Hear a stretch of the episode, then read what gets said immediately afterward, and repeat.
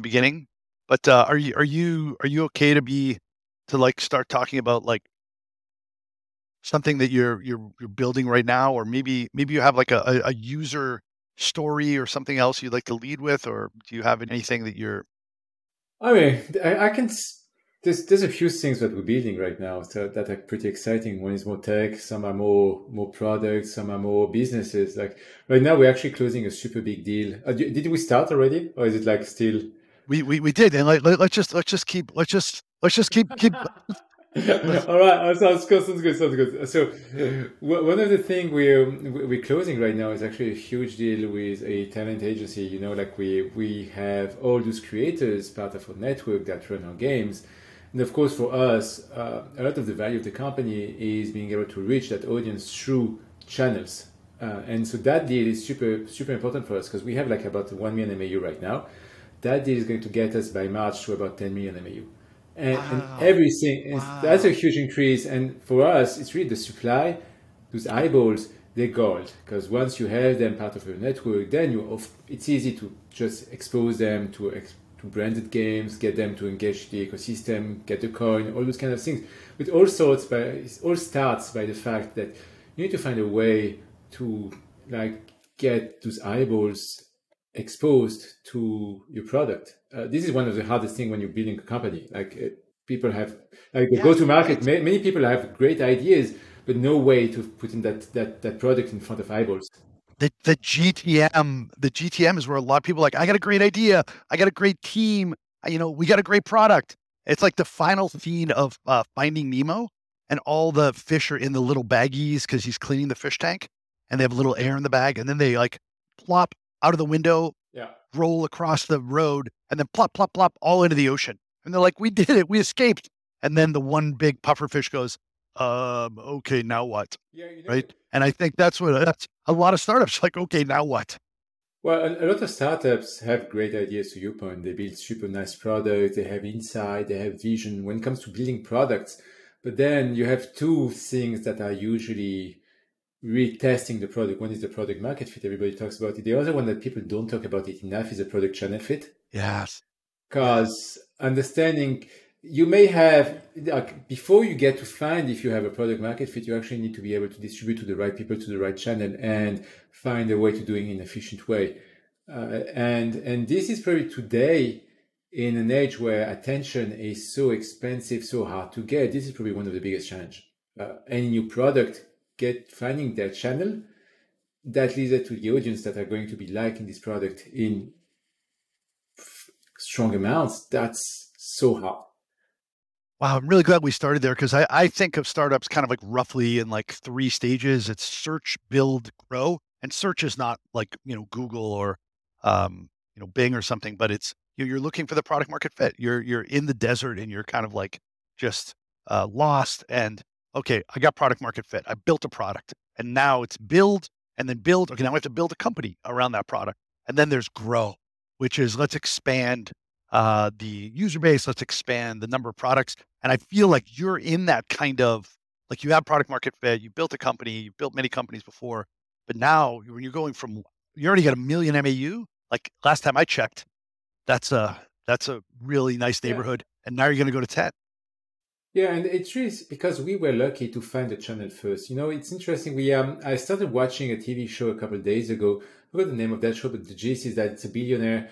Uh, he starts off from scratch with hundred bucks in his pocket in a new city. He has ninety oh. days to build a million dollar business, and the number one um, rule that he gives out, the number one tip that he gives out is that whatever you're doing, find the buyer first you have to start by finding someone who wants to buy and then you find you build the product and you, you figure it out but you have to find someone who's willing to buy something and work from there which is interesting.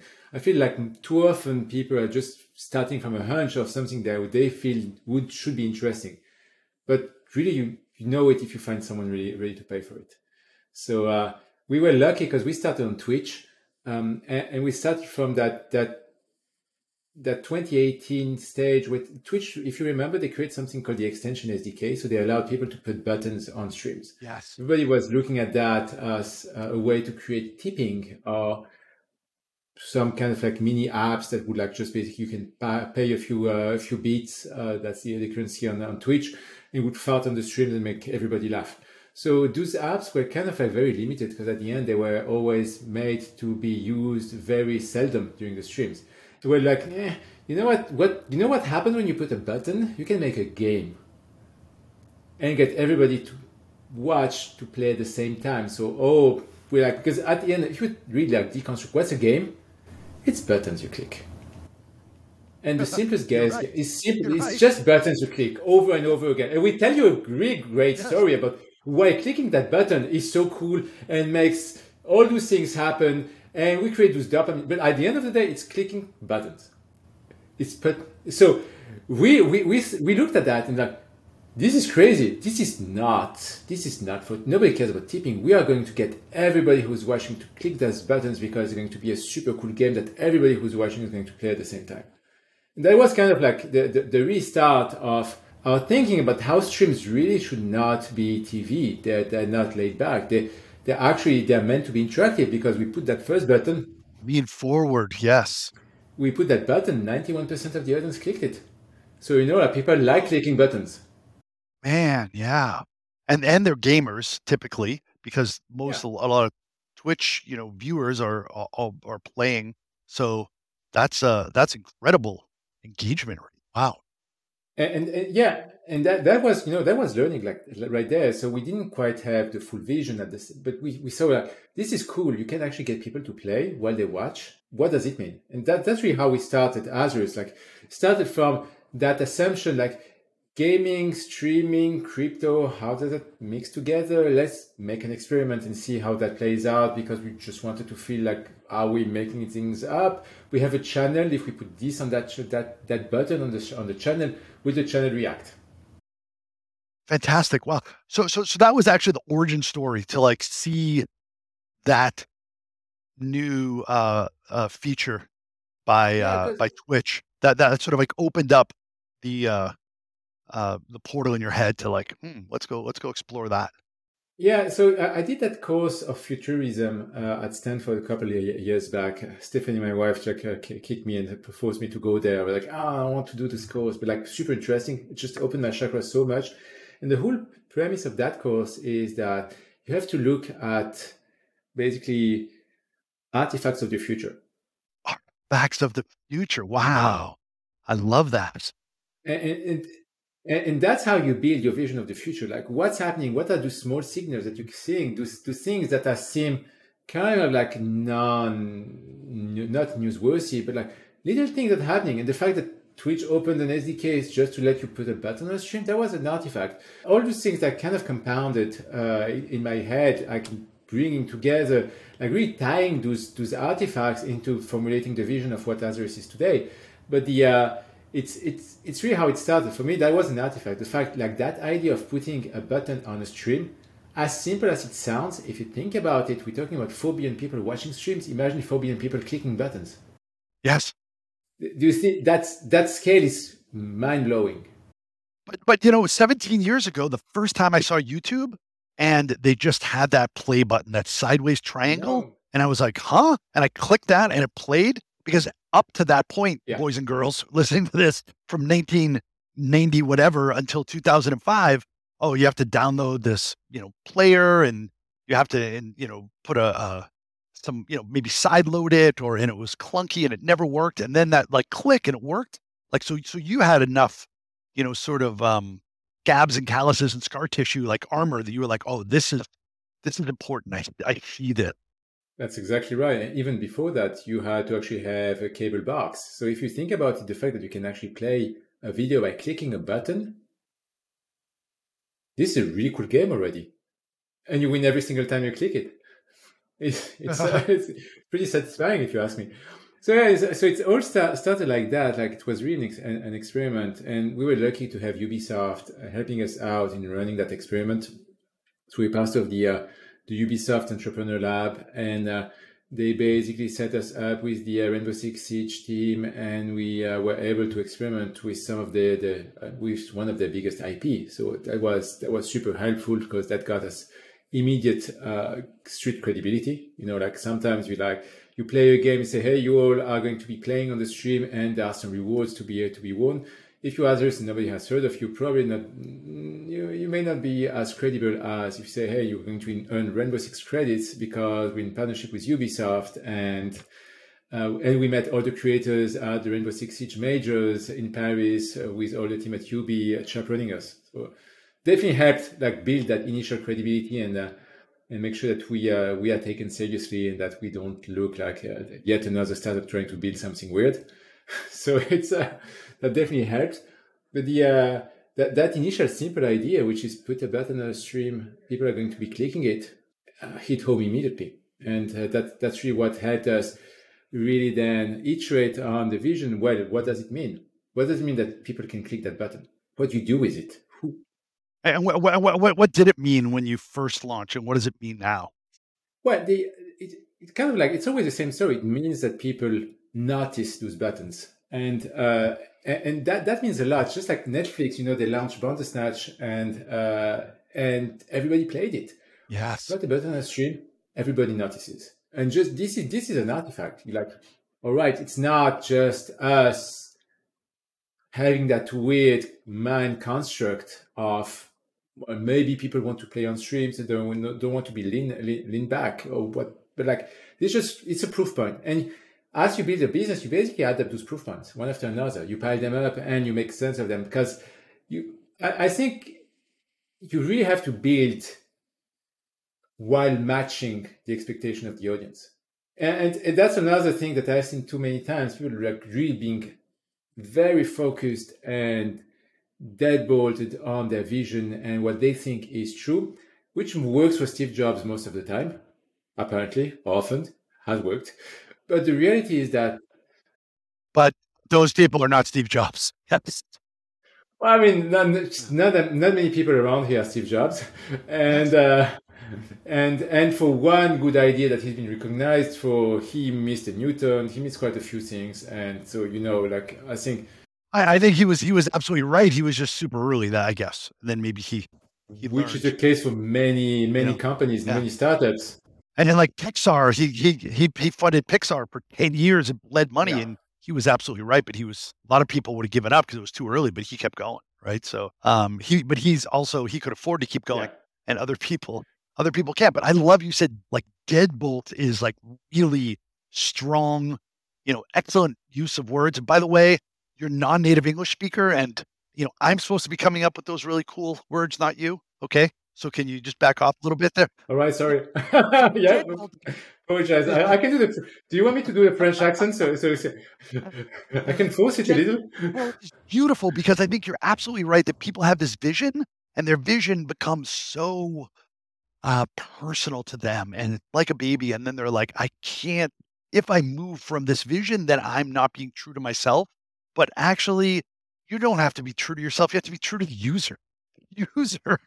You have to be user centric, not not you centric. And I think, un, you know, unlocking that deadbolt and going to where the user is, like you smelled that early on. You were like, the users are already in streams, and the users already click buttons. So let's let's go there. Like that's that's where you started.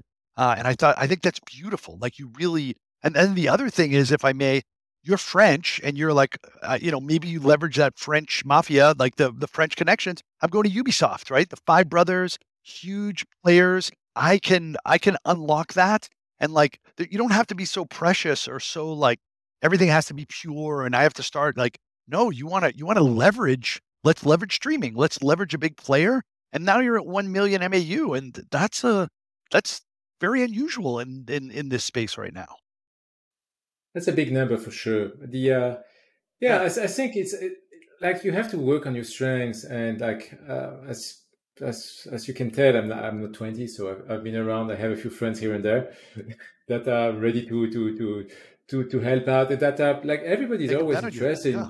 yeah. it's not just making a bet. Everybody's learning. You know, when we uh, we started with Ubi, it's yes. not them betting on me, but like they were curious to see the result. This is interesting for everybody, and we were able to make a bunch of yeah. tests. One, yeah, it's experiments. Uh, it's a cool idea. Uh, it doesn't cost a lot of time and effort to try it, so why not?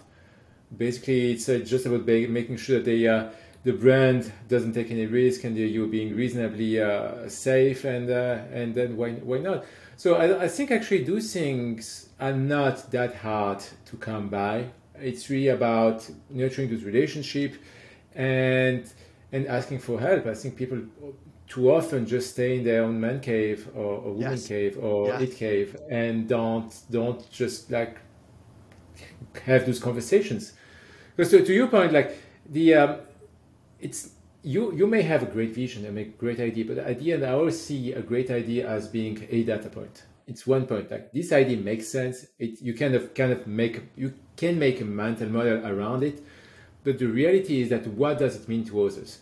And I always found it my, even like when you're raising money. For me, raising money is about making cash, but the the, val- the biggest value I always got, got from raising money was seeing how people would rephrase and adjust the story I just told them. Beautiful, yeah. Because it's it's actually super interesting to listen. Like sometimes they would just take tidbits that you were not really feeling is the yes. cornerstone of your story, and they put them in a different context. You know, oh, that's an interesting way to look at it. Indeed.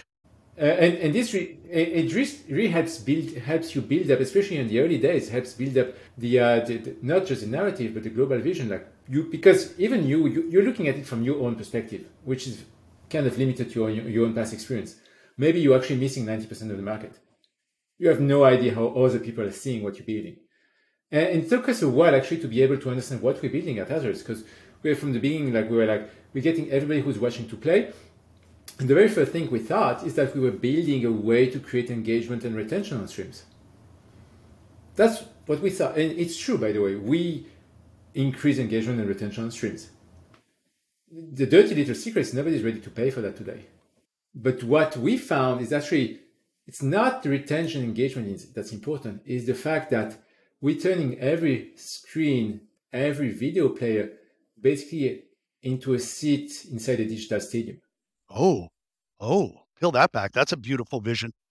It, if you think about, yeah, but if you think about it, it's the same thing, but just like through the lens of folks uh, from the NBA, from the, uh, like that's that just like gives you a different perspective. It's the same thing. It's the same product, but it's a different vision. It's a different mission. And our mission is to figure out what does it mean to be in a digital stadium? What are the experiences that you expect? When you go to a stadium, yes. you expect the t-shirt yeah. toss, you, you expect the kids cam, you expect all this, you expect everybody booing when someone is coming like during the defense, getting defense, uh, or inserting the ref when he gives a bad call that you disagree, we vastly disagree of, uh, about. But like you expect those interactions when you're watching a stream, it's basically you you missing that layer, that engagement layer, that thing that connects all the viewers together through that same shared experience.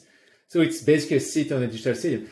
Again, same thing, very different way of framing it and telling the story and building for it because it came from people that had a different experience. And now we have totally integrated that vision because that's, again, this is super powerful. This allows us to reach not just people playing Ubisoft games, but for people watching streams, which is a very different market. Fascinating. Yeah. And that's something that you could only uncover by actually embarking on that journey. But one one thing about that journey that I love that you talked about, you said you studied at Stanford. You know, there's a professor there named Steve Blank. He was the professor for Eric Ries from uh, the Lean Startup. And he, he talks about in his um, four steps to the epiphany and unpacking how to be successful as an entrepreneur is getting out of the building. Like you have to get out of the building. You have to talk to people. And oftentimes, like you talking to Ubisoft, like that's another point of validation. You talk to other investors, those investors see dozens, hundreds of other other deals, and then they're able to go, oh, that's interesting because of this. And that validates it and clarifies it and just helps you uh, move along on your journey. So it's important to get out there. And I think oftentimes some you know, really good builders are really not necessarily good at like getting out of the building and talking to people. Maybe they're a little introverted, or maybe they prefer to just sit and code, or maybe they're not. You know, maybe, maybe they're not as open-minded, um, radically open-minded. Uh, you know, Ray Dalio talks about to be really, really, truly, radically open to everything and only care about the user. And I think that's that's really important. And it feels like feels like that's what what what you've internalized. Like, what what else? Like, you have this distribution strategy. It sounds exciting. What, what are you doing right now during the bear to build in terms of like product and tech side? Well, you know, in, in our case, I don't mind the bear market because uh, we, we're not, you know, we built a product first. Uh, now we're launching a crypto, but we have those users, we have an ecosystem of stakeholders that already have value through the coin. So if anything, I'm grateful not having to deal with too much uh, yes. like day traders and too much people just like looking for make to make a uh, speculating, making a quick buck. Thank you. That's that's it. So I'm pretty grateful personally. I, I, I think that's actually your word, isn't it? Speculate, isn't that a French word? I I, I threw that back to you. And you know, it's, it's kind of funny because it's one I always struggle to like. What's that word again? Speculating. Yeah, I don't like doing that. But like, it's a. But you know, it's a. It, it's super interesting because a lot of people I find that the bear market is a deal breaker. But I think it's it's actually it shows whether you're building something that brings value to your users or you're building a, uh, a smokes and, mirror, and mirrors. And that it's uh, if it's bringing value, it doesn't matter that you're in a bear market. People are going to use your product. Uh, if you want, if you're making a game that's fun, people are going to play it. If you're making a platform that's uh, that that brings value to some people, they're going to using it. It's not because it's crypto that it has intrinsic value. Yeah. Yes. That the value lives on the yeah that the value lives only on the exchanges. That's not that's not right. As a matter of fact, the, the way I always explain it, like when you when you when you build a business in crypto, you're also building a business. Yes. Right. Right and people tend to tend to actually forget that, right? That there's actually there's, there's always uh, the way I like to look at it is that there's two axes. One is like captured by the equity, the other, the other one by the community. The equity is actually a business, so you better have value, create something that's valuable. There is a business, people willing to pay, to invest, to work with you. And then you have the community angle, uh, which is like mostly captured by the token. Yeah. Do people care about, want to have that token? Is meaning something inside that community? Will give you some status, some utility. But those things, they work together at the end. Like they're not correlated. They're two different axes, but having few, like for, like if you only have the tokens, basically you at the mercy of like people just getting bored and not interested in what you're building anymore. If you have all the equity, then you're building a business, but you're missing on the building on, on capturing the value of the community and creating and giving something back to your to your users, which is one of the big opportunity of crypto. So re, 2022, you actually need to reconsider both angles. How do I include my community? How do I still build a business? And and all stakeholders are going to be more or less skewed towards one or the other. Uh, clearly, users are not going to be, unless you're a privately traded company, they're not going to get any of your equity. But they can be still a part of uh, the, the, the community through the token and uh, have an impact. And through DAOs, through voting, through social status, through the, uh, the ownership of the coin, they can have a word and a way in your, your, in your product just like the equity holders and the board members and the owners, they have a way in your products through the business side. Terrific. Yeah, well said. Yeah. You have you you actually really need to consider both. Uh, it's not one or the other. You need you need both of them. If you only have one, you basically either missing out or building on a, on a, on a very fragile foundation. Great. And I think that you smelled that early on. This is not your first rodeo. You're like, okay, I really see buttons on streams. That's a that's a business. And I'm going to work with Ubisoft. I'm going to work with this agency. Like I know how to lever things and piggyback off of that on the on the equity business side. That's great. On the community side, you know, there's I I, I know you have a strong background in blockchain, and I, would like to go into that a, a little bit later. But for now, you know, being able to leverage tokens. There's an article by Chris Dixon and he um, he talks about uh, using token incentives to bootstrap new networks. Because in the beginning of every network, there's always that cold start problem. What we talked about before, the uh, okay, now what, right? And tokens are a way to uh, really accelerate and kind of you know get out of the gravitational force of the atmosphere and then go you know um, into uh, in, into free floating space, uh, so to speak, and hopefully not not crash and burn. Like, what what are what are some of the lessons you've learned? Because you were pretty early on in leveraging that. Um, some of the the token, um, uh, you know, a, a, a lot of other uh, games launch kind of brokenomics. And I think there's a lot of um, learnings around that, but it seems like you know you've you've been able to sort of uh, uh, conceptualize and launch and, and and manage well. Well, actually, you know, I've never um, created a community with token just from the start. Like the, I've been involved in two companies that are meaningfully token centric. One is Upland, and the other one Azarus. Upland actually never okay. sold a token. If you think about okay. it, Upland is a blockchain company. They use an in-game currency that has fiat on ramp and off ramp, and they never airdropped or used the token as a way to uh, to uh, too long. They did have, make NFT sales because the NFTs have utility in the game, and you were able to collect them and play play the game, which I think is is brilliant. But yeah, I think a lot of products that have created a community through like you know all those those bounties on bitcoin token basically making those airdrops and creating that fomo that's very hard to maintain long term the only way that you can maintain it is to actually have a product with real utility coming in a reasonably short amount of time and most of the time when i've seen that it never it, it ended up blowing off not a lot all the companies that matter today i don't think any actually did an airdrop and maybe I'm wrong, but like, so uh, I'm not totally. I don't totally agree with. Well, well, if if if I'm like, like Phantom Galaxies has done an airdrop, but they did it for free, and I think they learned from that to be able to like yeah. push out the whales and the bots, and then uh, they make money on the secondary sales, and then that's created like a very robust, active community. And I think that's maybe one more step in the evolution. We'll see where that goes. But but I I think yeah, I think it it's still it's a you know real time evolution. Yeah, and I, I think know it's it's a hard one. A lot of the playbook is still being written here, so it's important to not discount any test that can be done now. I think like if for everyone who's looking at, please don't take anything we're saying here for face value because if you have an idea that's different and you want to try it, you should. Uh, the other thing that's always important to me is making sure that if you build something, it brings it's clear what the value is for the owner and what you expect from them. Like if I'm going to give you a token, you should know why you're getting that token, what it does, and why you should have it and why you're getting it.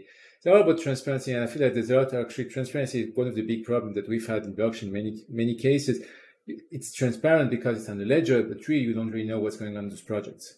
Hence, all the reg pools, uh, all those things, all those smoke and mirrors happening.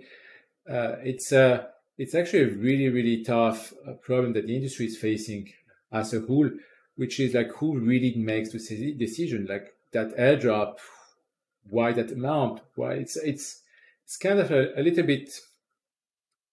It's it's fascinating and scary at the same time because to your point, you have the ability to reach anyone. I can drop coins to anyone's wallet right now. You go Etherscan, take a list of address uh, that are active, ones that are active. You can airdrop that. And does make it a community? Do they understand what you're doing? Are they here for valid reason? What is that worth?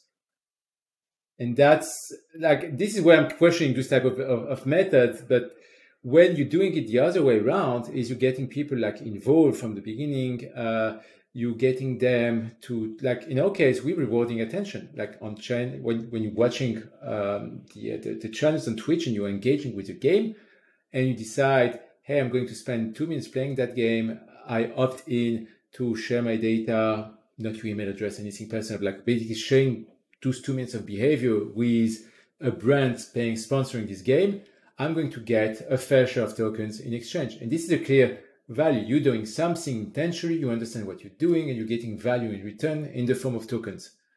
And that that so, that, so that makes us, sense. Tell us, yeah. yeah. No, I mean that's that, that's great. So like let's let's peel back how you've done that, how you've brought things on chain, how you've done the as a as a coin or as a credit. Like what what are the mechanics behind that?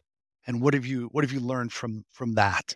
And what where, where do you think that's going well, to evolve? to, to start yeah. So uh, funny story. We actually built uh, when we started in 2018. We were building on EOS.io. I'm not sure if you remember EOS.io. It's uh, it was yes. a, uh, like a second generation blockchain, super fast, super promising. still a big fan of the tech, uh, although the ecosystem did not evolve as fast as I uh, as I had hoped back in the days. Uh, so it's uh, still very raw. But the uh, so we've been on blockchain from day one because there there were a few things that we found fascinating about the technologies. Like first, it, it allows people to create trust out of thin air, which is really the core value if you think about it. Because we had cryptography before, we had uh, public and private keys. We even had distributed yeah. networks. I mean, like uh, if you look at BitTorrent and uh, like everything was there. Like the thing that's new is how you get people on the distributed network using cryptography to agree that some transaction yeah. is legit and immutable. Rots out of thin air. That's beautiful. Yeah. So this is really the core value here.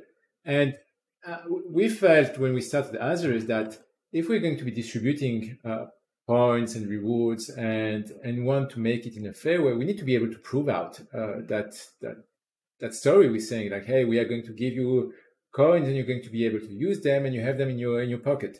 How do we prove that out? Oh, we put them, put them on chain. Sounds obvious now, but like four years ago, uh, a little less obvious.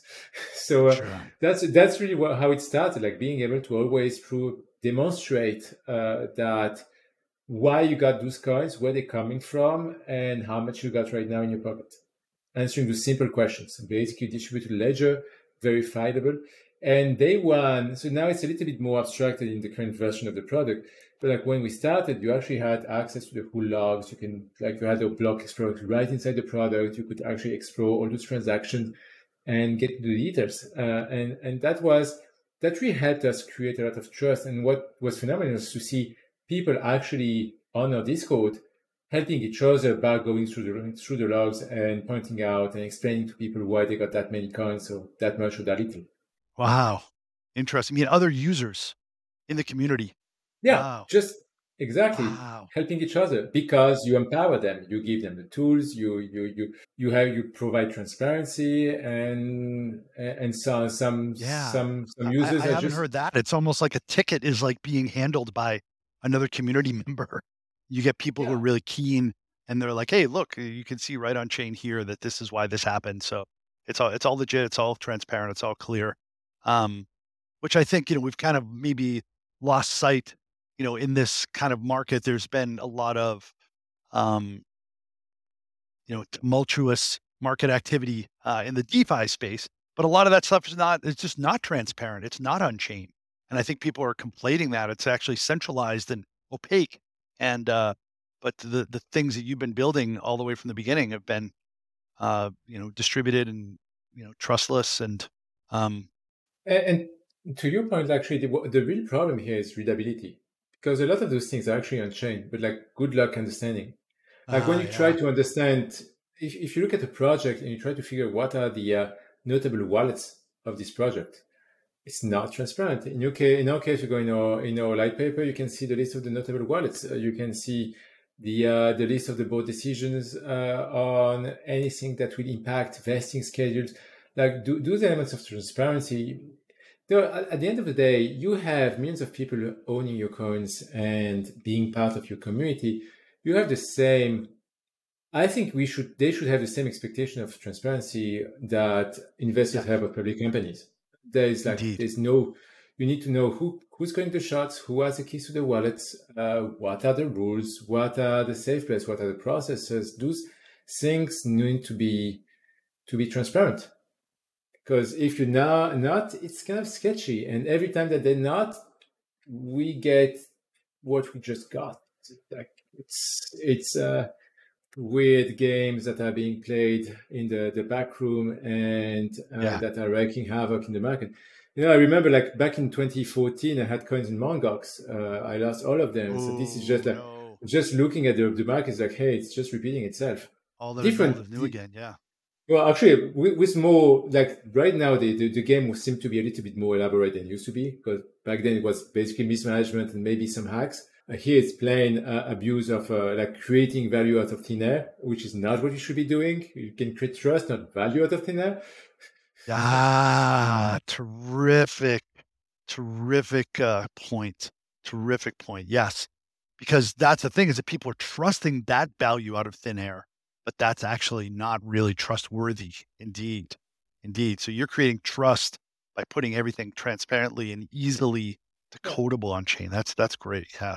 And, I'm looking really like, and I think these are things that uh, that Stephanie you've met, she's my wife, is working on. Is like, how do you build transparency? How do you build processes? How do you how do you not end up in this situation? Uh, like, if you're not able to uh, easily see the circulating supply of the token, to see what's why is that investing, where those coins are going, you cannot make sense of those transactions. How are you going to be trusting anything that uh, this project is telling you?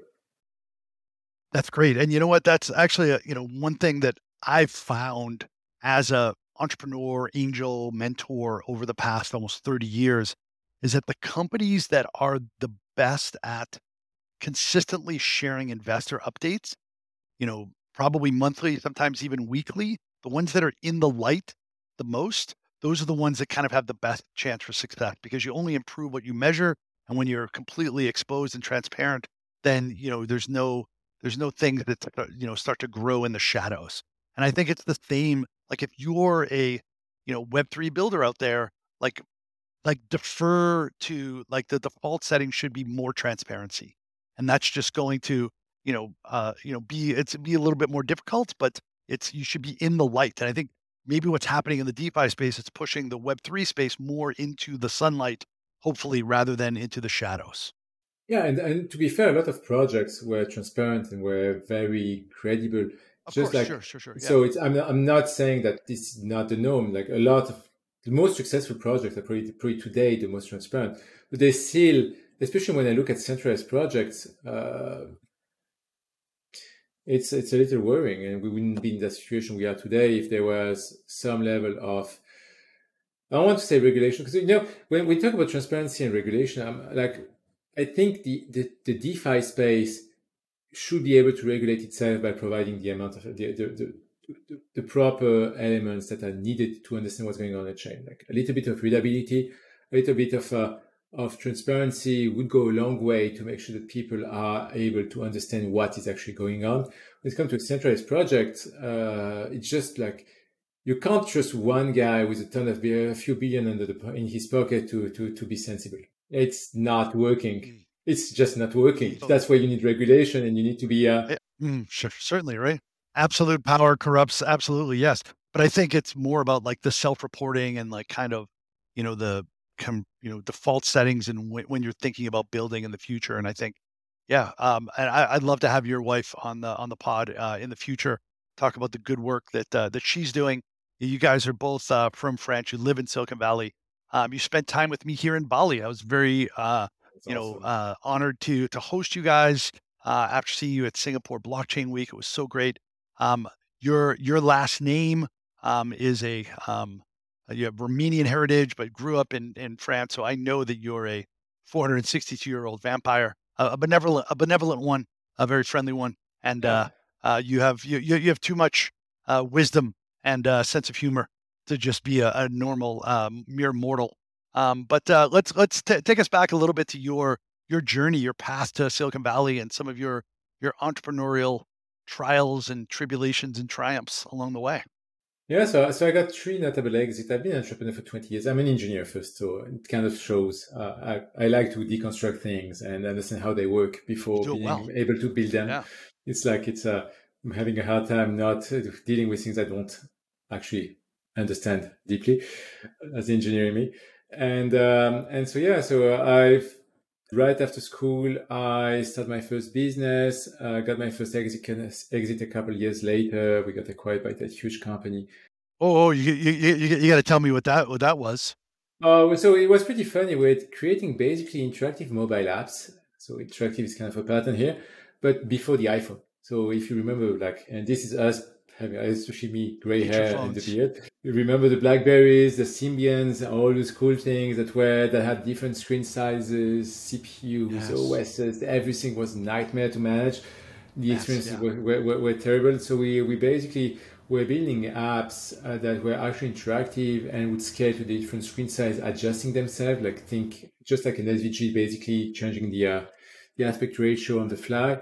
And that allowed us to basically create experiences that were consistent across devices, even within the same. So we had, we had, it's funny, we had Alcatel as one of our customer, and because they were creating their own devices uh, with different screen sizes, and, uh, and, they were building their like a lot of heterogeneity natively, and they had trouble dealing with the heterogeneity they were created.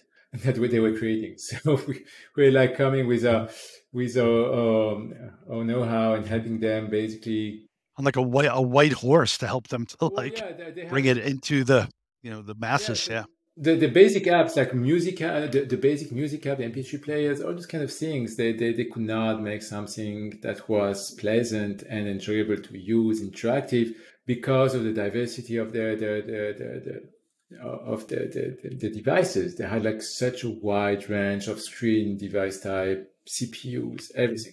So we're really good at that. Uh, got acquired a couple of years later. That was a super cool exit. Uh, and then Second company, um, we got acquired by F-Secure. That was super nice too. We were doing basically a cloud storage uh, white label, um, and we got acquired by uh, by uh, by F-Secure. Uh, and that was, that was fascinating. I, I, was focusing most on mostly on the uh, mobile backup. Uh, so, and if you remember those times, but it was getting iPhones and photo phones. Yeah.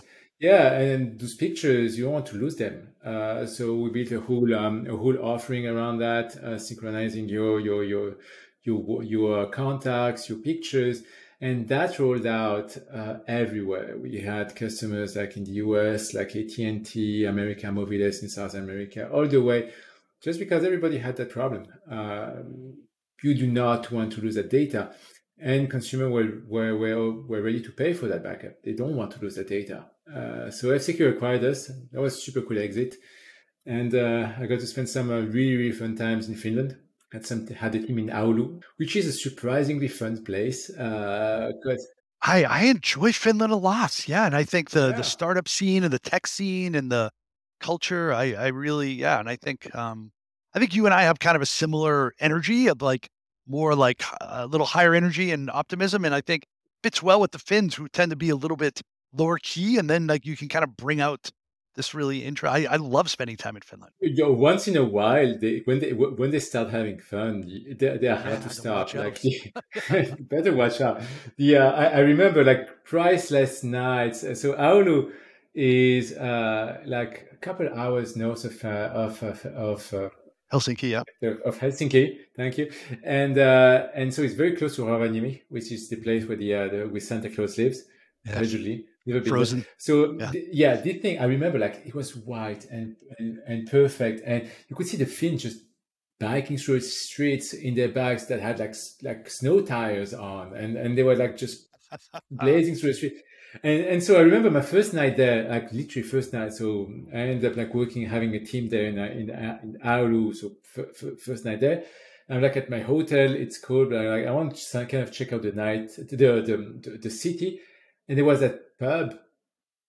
The light was on. It was loud. I come in. It was the uh, the rehearsal of the uh, air guitar championship that was happening the next day the most fun oh and the most God, random I had oh, wow. ever was it was one of the best like I have memories of that night to this day that's like what 15 years later it's it's I still I still remember this night it was that night was crazy and like I have plenty others Oh, eh, like I've I've I've seen I've seen this one Finnish band. It's called Apocalyptica. It's a heavy metal cello band. So yes, they're like they're all that. about the, the like just thrashing with like you know the the heavy metal stuff. That's great. Wow, fun fun anecdote.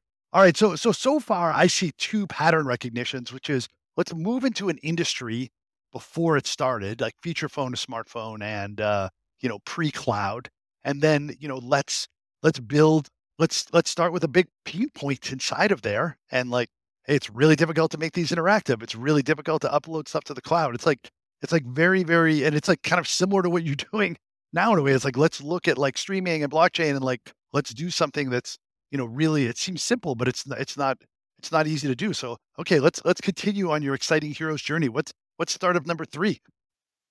The startup number three was interesting where we did um, we were doing automated video editing for video games so hooking into the game engine and and basically understanding through the data what when something cool is happening on the screen capturing it, creating video replays. And we got acquired by that um, European startup that does basically GeForce Now uh, white label for telcos.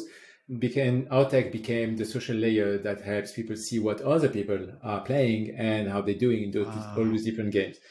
So super, super fun. But back to what, what you were saying back back on the, the pattern recognition, finding a pain point. I think, funny enough, it's kind of the same thing for the consumer, but you have to be more open minded because while you, it's kind of a, you find a pain and someone ready to buy to pay for it in the B2B space it's kind of a lot easier because you have a much smaller yes. sample size and like like the diversity of buyers yeah. is kind of like very you, you could see the pain the, the pain yeah. is the pain is like measurable kind of right but you're kind of guessing more with b2c you well, on B2C, yeah. if you have 100 people telling you they have that pain, you don't know that it's a reasonable sample size. Or it's probably not actually. Yeah, or, or, will, or will they, or will they pay for it? Yeah. Or do you have the right solution? And they, they don't know. So it's just a lot more difficult to, to land that yeah. dart in the board. Yeah.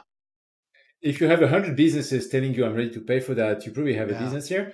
If you have 100 consumers telling you um, this is cool, I'm ready to pay for that, hey, you can, can definitely like be sure that they may not end up putting a credit card number if you give them a credit like a field uh, a form to fill up and b it's not because you find 100 who are ready to pay because you look specifically for those guys that there's a billion of them very so, hard yeah. to scale yeah. and to uh, and to, to put into perspective mm. so uh let's go back so you're three for three now like that's not so, like once you're lucky twice you're good three those are the three that worked out. There's a bunch that failed. We didn't. We didn't talk about the bunch.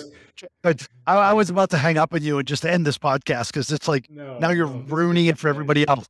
Yeah. Okay. No. Good. Good. Good. Like uh, this, my, my very very first company actually failed after doing some really cool stuff. We're doing um, basically we're turning any device into connected devices. That was early 2000. So if you remember, Wi-Fi was all new uh, and making a Wi-Fi robot was actually super hard because there was no Wi-Fi on chip, no, no like system on chip solutions.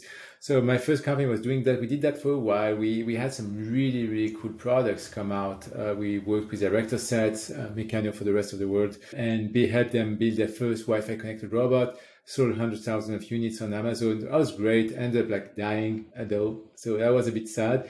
It's too early for hard up for, yeah. hardware startups. Yeah.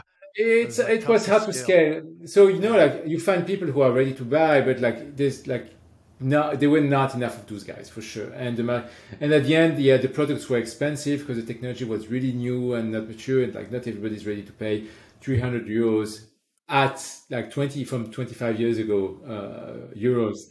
That's yeah, as an early adopter geeks. Yeah. yeah, and then you, you run out of those quickly. Yeah.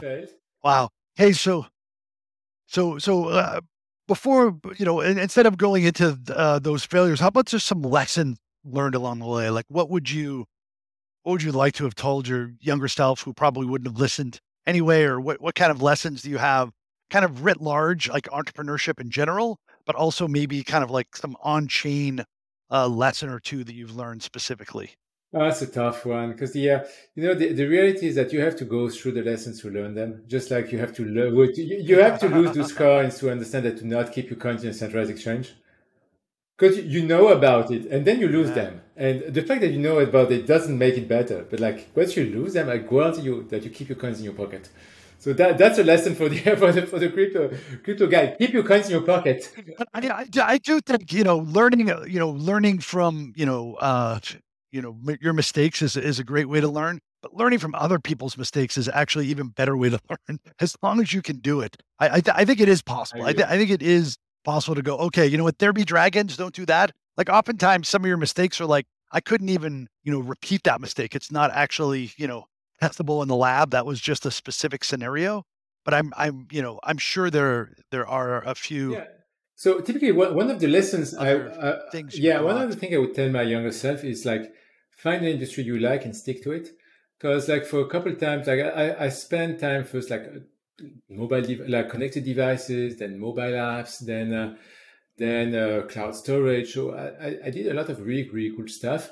But the reality is that like a lot of what I'm doing today lies in the fa- relies in the fact that uh, in the late 2000, like 2000, I was working on a uh, VR headset product.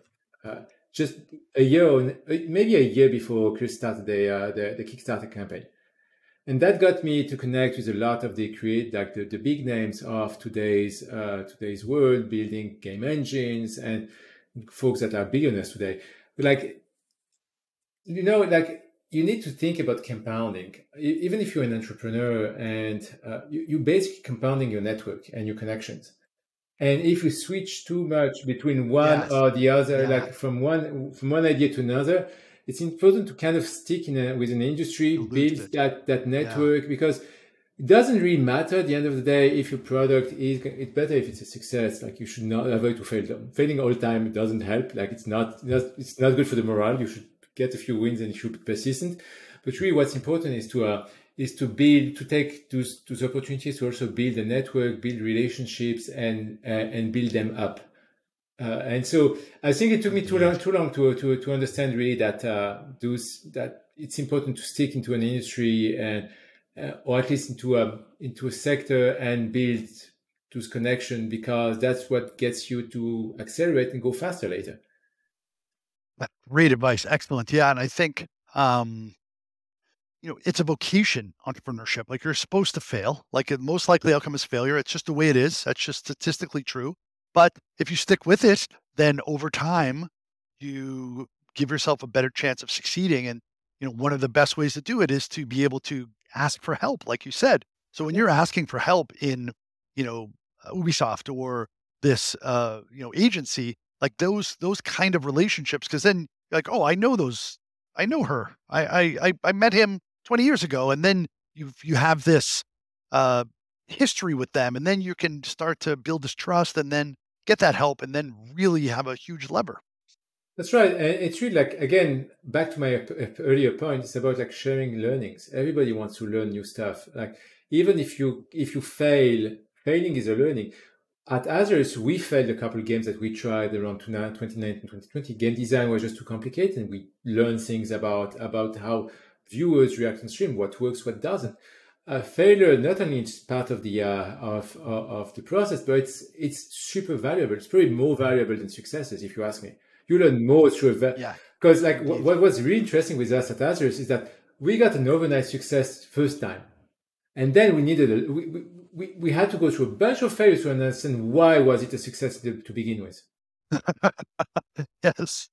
Like what made it so good, and, what we thought made it good was not actually it. Like there's a bunch of things that we did not understand yes. and that we did not realize that we just nailed it by like that was kind of like a little bit lucky. And then we broke the, those things because we changed them and we did not realize how much they mattered actually. Mm.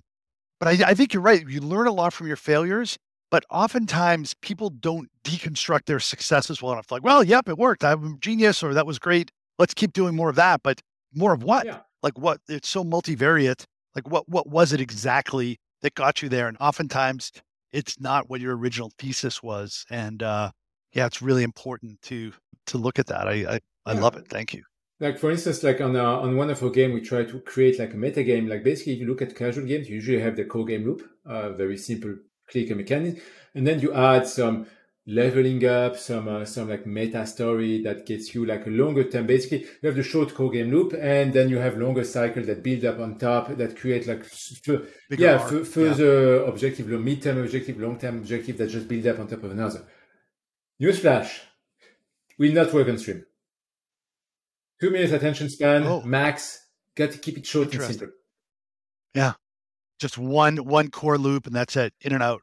Yes, yes, exactly. But like, so seems obvious now, but like we built it and we tried it and we're like looking at the engagement numbers, like, wow, this is terrible. What the what the heck? And then and then like talking to to, to users, we understand what's going on. And most hardcore users, when you put them on the stream, behave differently. It's really like so. Basically, it's really about shaping your mental model, uh, and you maybe. Uh, it's not it's like and you have to run through the tests and the failures they really help a lot shaping that model. Because then you, they re-question yourself to the bones. It's too easy to be just super happy that something works and like not ask yourself any question. But when you have to something that fails you're like what did i get wrong? And you really have to get to the bottom of it. Beautiful. Beautiful. Love it. Excellent. I could talk to you for another hour. My friend thank you for giving the time. Uh Alex from Azarus, you're awesome. I really look forward to uh, watching uh, future uh, growth of your platform. And uh, all the best, my friend. Thank you. Thank you for having me, Rich. Much appreciated.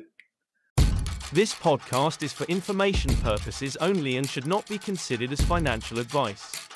Any opinions provided in this podcast reflect the views of the speakers only. Thank you.